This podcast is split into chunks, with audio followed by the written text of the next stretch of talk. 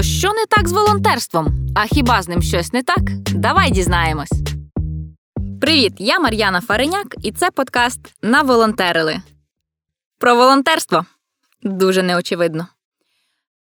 Перш за все, хочу подякувати усім доброчинцям, що вже зробили внесок на спільно кошті в підтримку створення цього подкасту. Нам, е, це мені та усій команді Буру, було важливо знати, чи тема і форма, яку ми собі придумали, буде цікавою ще комусь, е, взагалі ще комусь крім нас. 142 людини та понад 50 тисяч гривень зібрано. Дякую, люди, ви фантастичні! Ця сума дає нам певність, що подкасту таки бути. І подарунки, які ви обирали собі, там шапки, шкарпетки, худі, сертифікати, які були вже розіслані, повертати їх не доведеться. Чесно кажучи, навіть трішки лячно тепер не хотілося б розчарувати когось із тих, хто підтримав фінансове створення подкасту. І ще раз 142 дякую кожному, хто повірив і підтримав проект. А разом з тим і розвінчання міфів про волонтерство і волонтерів. Завдяки внескам та реакції спільноти на анонс подкасту ми розуміємо, наскільки це нерозкрита тема, яка потребує доброї такої лопати і копати, копати, копати і поширювати саме так поширювати. Наша суперамбітна ціль, щоб цей подкаст послухали не тільки ви, волонтери і благодійники, наші друзі та знайомі і вся родина, люди, що розуміють і підтримують те, що робить БУР, Пласт, Фрі, УАЛ, ЮВС та всі інші волонтерські і благодійні організації. І з цим подкастом ми плануємо вийти за межі нашої соціальної бульбашки волонтерів та активістів. І в цьому нам також потрібна буде твоя допомога. Але це вже згодом. То що не так з волонтерством? Чи краще по порядку, хто такі волонтери? Тобі коли-небудь доводилося гуглити слово волонтер або волонтерство? Мені одного разу довелось, потрібно було робити презентацію е, якусь по комунікаціях для буру. І знаєш, що буде, якщо загуглити слово волонтер? Неважливо, якою мовою Google видає максимально однакові зображення: це долоні вгору, тримаємось за руки, посміхаємося і махаємо, радісно підстрибуємо. Абсолютно однакові картинки. І жодних інших варіантів не з'являється. Погодься, такі фотографії не особливо заманюють приєднатися до цього товариства. І, взагалі, така стереотипна презентація волонтерів, е, чесно кажучи, обурює мої волонтерські почуття. Сподіваюся, що не тільки мої. Як ми взагалі до цього дійшли? Так, волонтерство це хороша справа. Як каже Вікіпедія, це безоплатна, безкорислива, суспільно корисна діяльність. Але це не означає, що волонтерів потрібно зображувати так, ніби їх усіх чіпував Білл Гейтс вірусом доброти.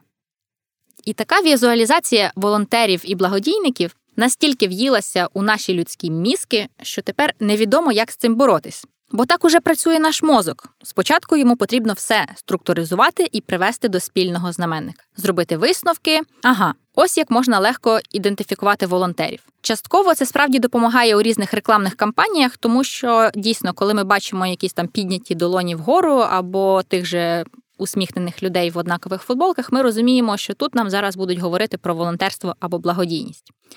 Але що ж стається далі? Як наш мозок реагує тепер на ці картинки? Е, він такий е, дивиться і каже: О, ні, це волонтери. Я е, не дуже хочу бути, як вони. Ви тільки подивіться на ці однакові футболки і усміхнені обличчя. Обличчя усміхнені, до речі, якимось чином теж всі однаково. Тож я краще в клоузер, там тусовка поярче буде. То виходить так, що спочатку нашому мозку потрібно все спрощувати і робити максимально шаблонним для того, щоб легко було обробляти інформацію. А потім ми самі ж дратуємося на ці шаблони і вже хочемо їх відсуратися і не використовувати, точніше, не бути причетними до них. І знаєш, усі оці шаблонні уявлення і однакові картинки в гуглі про волонтерство і волонтерів. Мені видається, що вони маргіналізують поняття волонтерства в нашому суспільстві. Цікаво, як ти думаєш. Давай поговоримо про культуру волонтерства. Що таке культура волонтерства? Це те, що в нашому суспільстві ще не надто розвинене.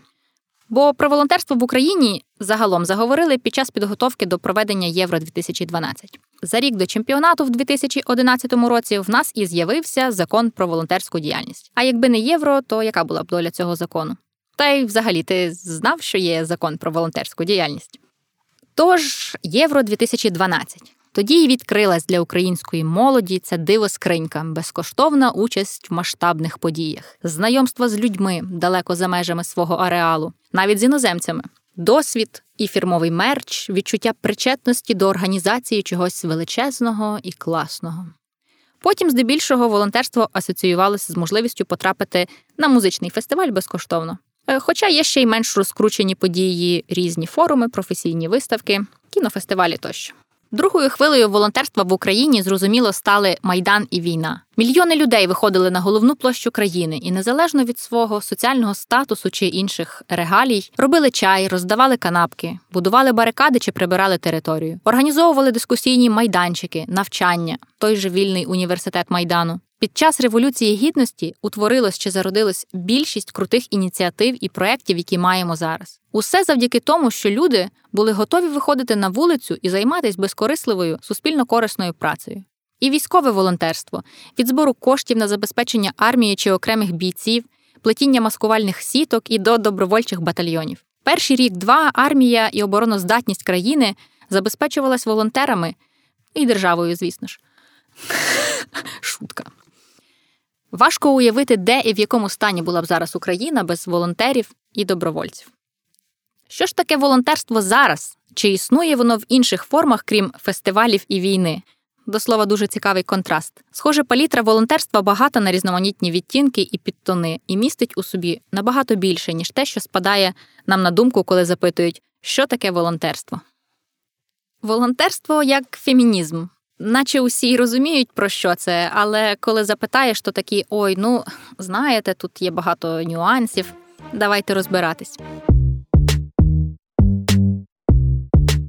Що я мала на увазі під маргіналізацією волонтерства? Через помилкове і стереотипне уявлення, що волонтери носять німб і взагалі схожі на якусь секту, у великої частини населення стереотипи переросли в упередження, а за тим і зовсім у відторгнення. Думаю, що в багатьох з нас є досвід, коли той, кому ти допомагаєш, зневажає тебе. Ну, значить, у тебе все занадто добре, якщо ти маєш час, бажання і можливість бути тут і зараз і допомагати. Коли ти у футболці волонтера бігаєш по місту під час буртабору, зазвичай люди дивляться з підозрою, недовірою або накладають на тебе усі можливі порівняння, які є в запасі пам'яті. Це щось схоже на історію про бабусь біля під'їзду, котрі впевнено розвішують ярлики проститутки і наркомани на перехожих. До речі, чи існують ці бабусі в житті, чи тільки у скетчах не надто вдалих комедійних шоу. Є у мене історія про одну таку бабусю, точніше, не зовсім бабусю. Цього року на таборі у місті Соледар ми жили на стадіоні. У нас там стояли намети, з якими нами люб'язно поділилися пожежники. І щоб зранку почистити зуби, потрібно було пройти по всьому стадіону до будівлі, і як виявилося, в Солидарі досить спортивне місто, і вже з шостої ранку стадіон просто заповнений різними командами, які тренуються. І футболісти, і бігуни якісь, і навіть плавці тренуються на стадіоні. До речі, не знаю чому. Повз одну з таких тренувальних груп проходила я з рушничком на плечі. Йду собі, нікого не чіпаю, і чую, як е, тренерка. А тренерка така, знаєте, стереотипна тренерка. У кожного з нас, мабуть, була така або вчителька, або теж якийсь тренер, наставник. Про таких людей часто кажуть, що вона ще радянської закалки. І от вона вирішила підбадьорити одну з спортсменок. Це була група підлітків років 13, 14, 15. І вона каже до неї: Оксана, активней делай упражнения. Или, может быть, к волонтерам пойдешь. Ну і ви, звичайно, розумієте, що ця фраза вона була сказана не до Оксани, а до мене. Що ж таке хотіла донести цією думкою ця пані тренерка? За кого вона має волонтерів? Щось, напевно, навіть ще гірше, ніж наркомани і проститутки, бо, напевно, в її уявленні краще вже бути наркоманом чи проституткою, ніж волонтером. І вона не зупинилась, вона продовжила ще навчати своїх підопічних, що от е, ці люди, які поселилися на нашому стадіоні, і там живуть в наметах і ходять тут між нами. Що вони якісь не такі, у них батьки, чи то багаті надто, чи навпаки, що їх сюди відправили. Словом, це просто був страшенно показовий випадок і нагадав мені дуже історію з шкільних парт, коли під час виховної години вчителька хотіла так настановити клас і казала, що будете погано поводитися, то підете в діддом. Е, я не знаю, як у вас, але мені здається, що чи не в кожного була якась така історія в школі, коли вчителька наводила в приклад дітей з дитячого будинку як просто щось жахливе. При тому, що ми ж з вами розуміємо, що діти в дитячих будинках жодним чином не є винуватцями своєї долі і опинилися там не з своєї волі, і не тому, що вони погано поводилися, не їли кашу, не слухали маму або з неповагою поставились до вчительки в школі. Але повернемось до волонтерів у Солидарі. Отже, приїхала група людей, молодих, можливо, цікавих, швидше за все, цікавих, в твоє місто і роблять якусь двіжуху, будують е, щось в тебе на стадіоні. Це, як мінімум, цікаво. І коли якась певна людина, яка швидше за все для тебе є авторитетною, бо вона ж тебе навчає, створює уже цим своїм жартом, фразою якусь таку атмосферу, що бути волонтером це соромно, дуже тривожна ситуація. Але водночас, паралельно з цим, просто в одному всесвіті, в одній локації, в тому ж Солидарі, на наші активності і на допомогу нам приходила найбільша кількість місцевої молоді.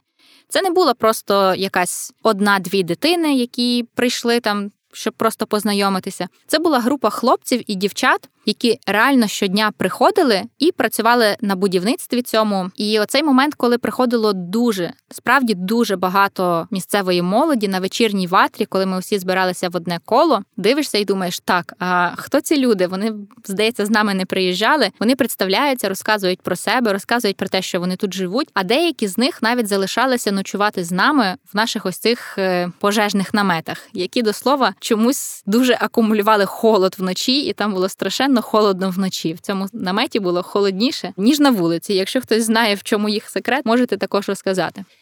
До речі, нагадування про школу наштовхнуло мене на ще одну думку, з чим порівняти волонтерів, і так і напрошується у мене порівняння волонтерів з відмінниками, з тими відмінниками, яких чомусь в школі любили називати заучками. Тобто, навіть якщо ти класна людина, граєш е, на гітарі, граєш баскетбол чи. Не знаю, ти рекордсмен з йо-йо, наприклад. Але якщо в тебе хороші оцінки і ти відмінник, тебе автоматично нарікали заучкою, і це вважалося чимось просто супер, не тим, ким би ти хотів бути. Це було не круто. Заучки це були не круті люди. Круті люди були ті, які могли, не знаю, вилити собі на голову банку клею або утнути ще якусь дурницю. Але як тільки у тебе спостерігаються хоч якісь проблиски розуму, автоматично ти стаєш чимось дуже некласним.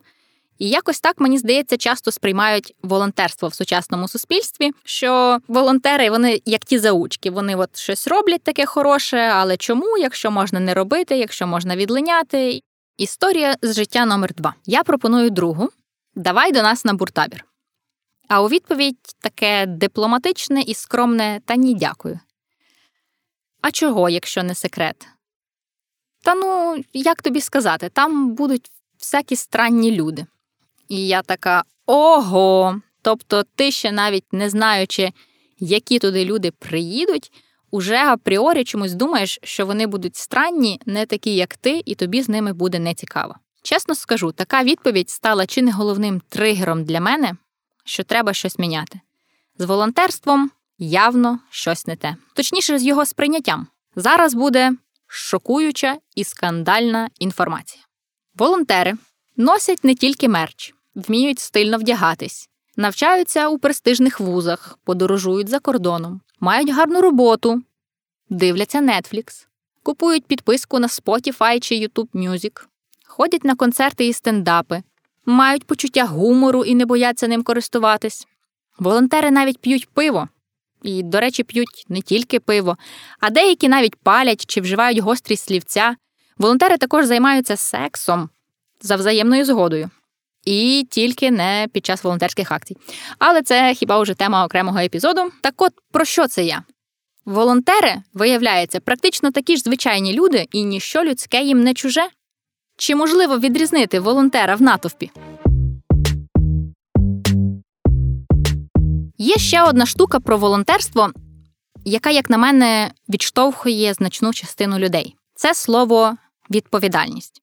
Бо дуже часто заклики, які лунають ззовні, чому тобі потрібно долучитися там до якогось проекту, чому тобі потрібно стати волонтером чи благодійником, це власне якраз про відповідальність. Бери на себе відповідальність, будь відповідальним, ла-ла-ла. Але давайте скажемо чесно: ніхто з нас особливо зайвої відповідальності на себе брати не хоче. Особливо, якщо звучить це настільки гучно, що це відповідальність за суспільство, за місто, за країну, за планету.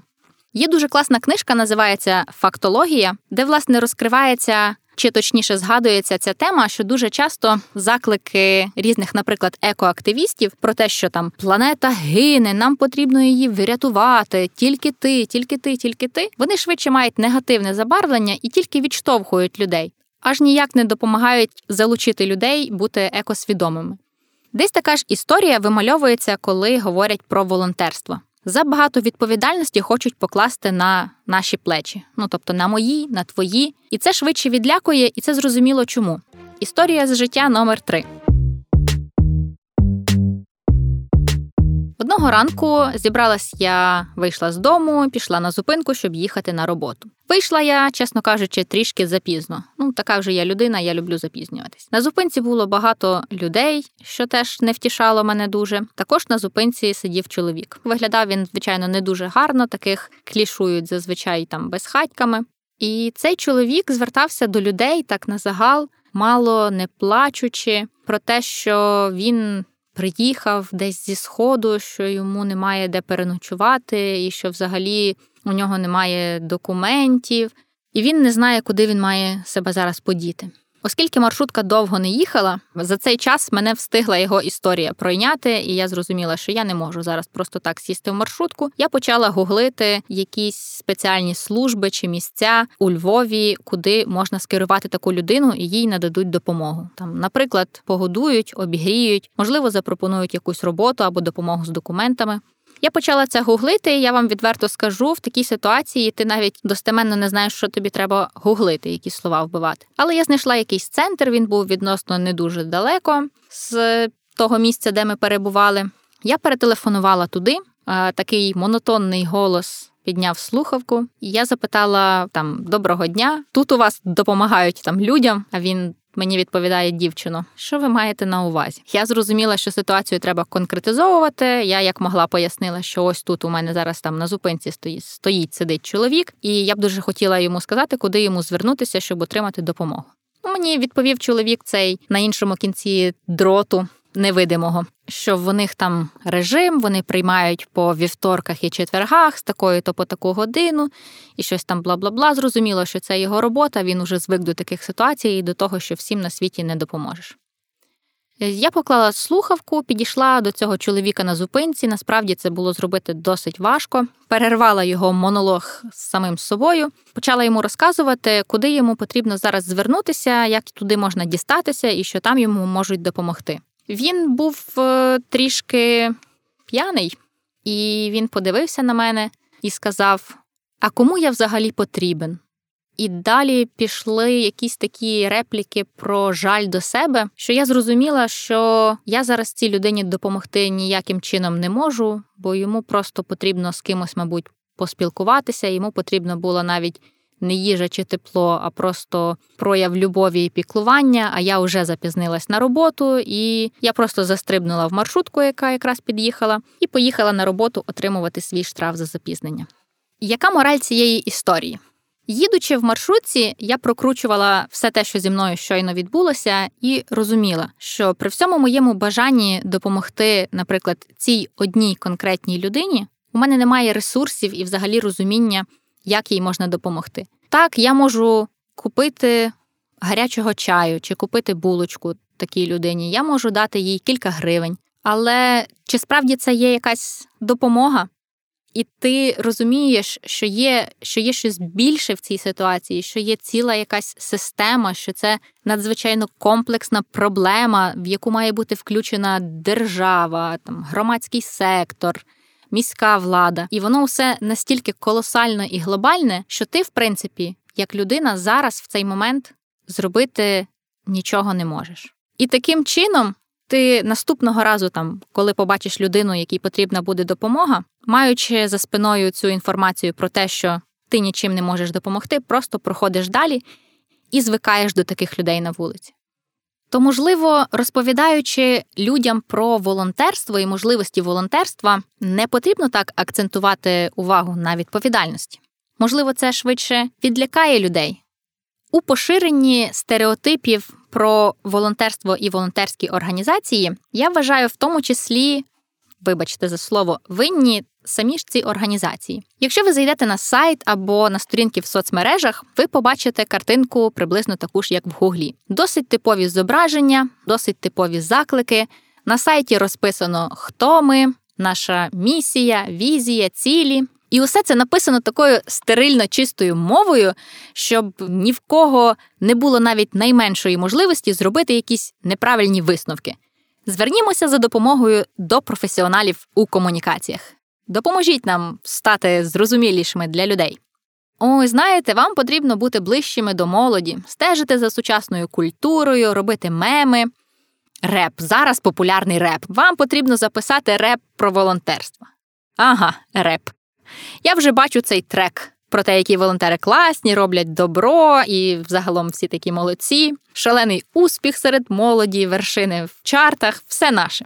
Справа в тому, що зі слів місія, візія, цінності і довіра, реп складається приблизно так само, як і з кубиків з буквами ОПЗЖ, слово свобода чи демократія. Але якщо ви молодий перспективний репер і готові написати реп про волонтерство, звертайтесь. Значить, е, подкаст наволонтерили. Подкаст про волонтерство, трішки з гумором, трішки з історіями трішки з висновками. У нас, до речі, ще триває кампанія на спільнокошті, і до 142 подяк я можу подякувати ще 143, 144, 145. Словом, на 30 тисяч подяк у мене ще в запасі буде. Стежте за нами в соцмережах, підписуйтеся, ставте дзвіночки. Не забувайте, чекайте виходу першого епізоду. Всім па-па! Блін, класний біт. Може дійсно реп про волонтерство записати. Цінності, візія, однакові футболки.